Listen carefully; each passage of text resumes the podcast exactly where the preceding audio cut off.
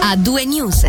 Iniziamo questo appuntamento con una notizia su un traffico di droga nel Bellinzonese. Un 22enne svizzero domiciliato nella regione è stato arrestato nell'ambito di un'indagine iniziata ad agosto, svolta dalla polizia cantonale e dall'antidroga della comunale di Bellinzona. Nel suo appartamento sono stati trovati 700 grammi di cocaina, 800 di hashish, una pistola e 247 mila franchi. Le ipotesi di reato sono di infrazione aggravata e contravvenzione alla legge federale sugli stupefacenti, riciclaggio di denaro e infrazione alla legge federale sulle armi.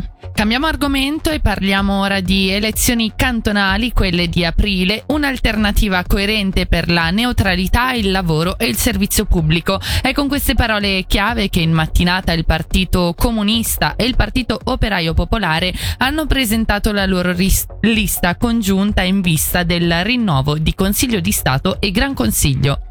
A presentarsi per il governo cantonale per difendere i due seggi in Parlamento per il Partito Comunista saranno Massimiliano Ai, segretario del partito e deputato in Gran Consiglio, la deputata Lea Ferrari e Alberto Togni, già primo cittadino di Gordore e consigliere comunale. Rappresentanti il, rap- il Rappresentanti del Partito Operaio Popolare a candidarsi saranno Gianfranco Cavalli, segretario del Partito Operaio Popolare, e Marco Ferrazzini, già vice sindaco e ora consigliere comunale di Chiasso. Sentiamo prima Massimiliano Ai e Gianfranco Cavalli. Dal punto di vista elettorale evidentemente è consolidare la nostra presenza in Gran Consiglio, quindi due seggi, abbiamo lavorato, ci siamo impegnati, abbiamo anche ottenuto delle vittorie, quindi possiamo mantenerle. E poi dare molta importanza al lavoro, cioè ai diritti sindacali, cioè evitare la guerra fra poveri. Ecco, un partito comunista deve essere ancora più presente in questo ambito. Eravamo disponibili a dialogare con tutte le forze progressiste come nel 2019, eravamo disposti a presentarci da soli, siamo contenti che il Partito Operaio Popolare ha accettato di costruire questa unità dei comunisti con la disponibilità a lavorare con tutti. Abbiamo dimostrato in questi quattro anni di saper lavorare veramente con tutti, da sinistra soprattutto, ma anche guardando le buone idee che possono arrivare da destra. Neutralità, lavoro e servizio pubblico è, è un sono un po' i cardini sul quali abbiamo costruito. Ovviamente noi abbiamo portato molto sul tema del lavoro principalmente perché è un tema che ci sta a cuore, sul quale lavoriamo da tanto, però ovviamente condividiamo anche le posizioni su quello che è la neutralità, quindi un'uscita negoziata del conflitto che ha delle ripercussioni anche a livello locale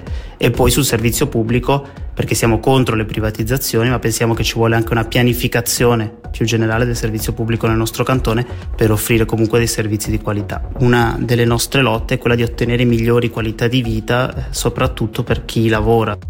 E torneremo sul tema nella seconda ora facendovi sentire le voci dei cinque candidati al Consiglio di Stato per il Partito Comunista e il Partito Operaio Popolare. Rimaniamo a Bellinzona, ma andiamo al centro diurno Atte, perché oggi ha preso il via una serie di incontri informativi sul tema delle truffe, incontri promossi dalle diverse organizzazioni che operano a favore degli anziani in collaborazione con la Polizia Cantonale.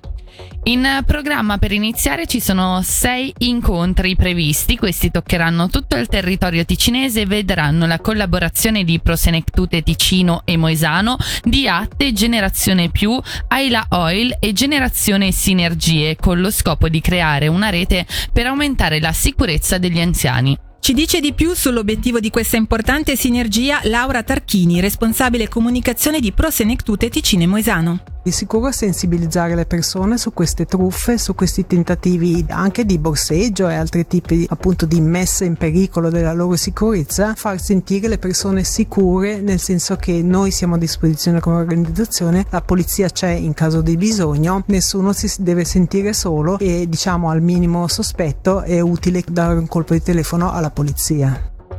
Sui temi che saranno affrontati durante i sei incontri in agenda sentiamo invece Renato Pizzolli, portavoce della Polizia Cantonale. Sì, si fa tutta una carrellata di situazioni in cui ci si può trovare, dai furti, borseggi, come rendere più sicura l'auto, ai tipi di truffe che si possono incontrare e non da ultimo quelle che si trovano su internet, negli acquisti o anche semplicemente aprendo un'email, perché comunque sempre più persone di una certa età usano quotidianamente questi strumenti, viaggiano in internet, fanno acquisti e quindi anche qui è giusto ricordare come a tutti quelli che sono i modi per essere più sicuri. Torneremo a parlare di questi incontri informativi sulle truffe rivolte agli anziani nella seconda ora di A2 News. E ora invece parliamo delle previsioni del tempo. È tornata la neve in Ticino, questo pomeriggio soprattutto sul Ticino centrale si è verificata qualche debole nevicata che in pianura non ha comportato accumuli ancora per il momento. Meteo Svizzera prevede precipitazioni nevose più ragguardevoli nella giornata di domani fino alla sera, con la neve che arriverà fino in pianura. Sentiamo per Meteo Svizzera Cecilia Moretti. Oggi pomeriggio abbiamo già avuto qualche fiocco di neve, soprattutto sul Ticino centrale, precipitazioni decisamente deboli, quindi non abbiamo avuto degli accumuli di neve alle quote più basse. Diversa sarà invece la situazione attesa per domani. Abbiamo infatti delle precipitazioni attese a partire dal pomeriggio di domani che continueranno fino alla serata, con della neve attesa fino in pianura. A livello di quantitativi potremo avere fino circa 5 cm di neve fresca fresca alle quote più basse per avere dei quantitativi un po' più abbondanti dovremo salire al di sopra degli 800 metri di quota dove potremo avere fino a 15 cm di neve fresca. Quali saranno le, le località più toccate? Con delle correnti meridionali le zone probabilmente più toccate saranno quelle verso il sottoceneri mentre verso le Alpi i quantitativi saranno un po' più bassi. Le precipitazioni cesseranno già nel corso della serata di martedì mercoledì avremo una giornata di transizione, quindi con tempo in parte soleggiato ma per lo più asciutto e poi per quanto riguarda la neve purtroppo a partire da giovedì ritroveremo il sole con anche del vento da nord che quindi farà sciogliere maggiormente la neve caduta. Chiudiamo qui la nostra raffica di notizie dedicate all'attualità regionale e ora invece accogliamo Umberto Tozzi con Immensamente.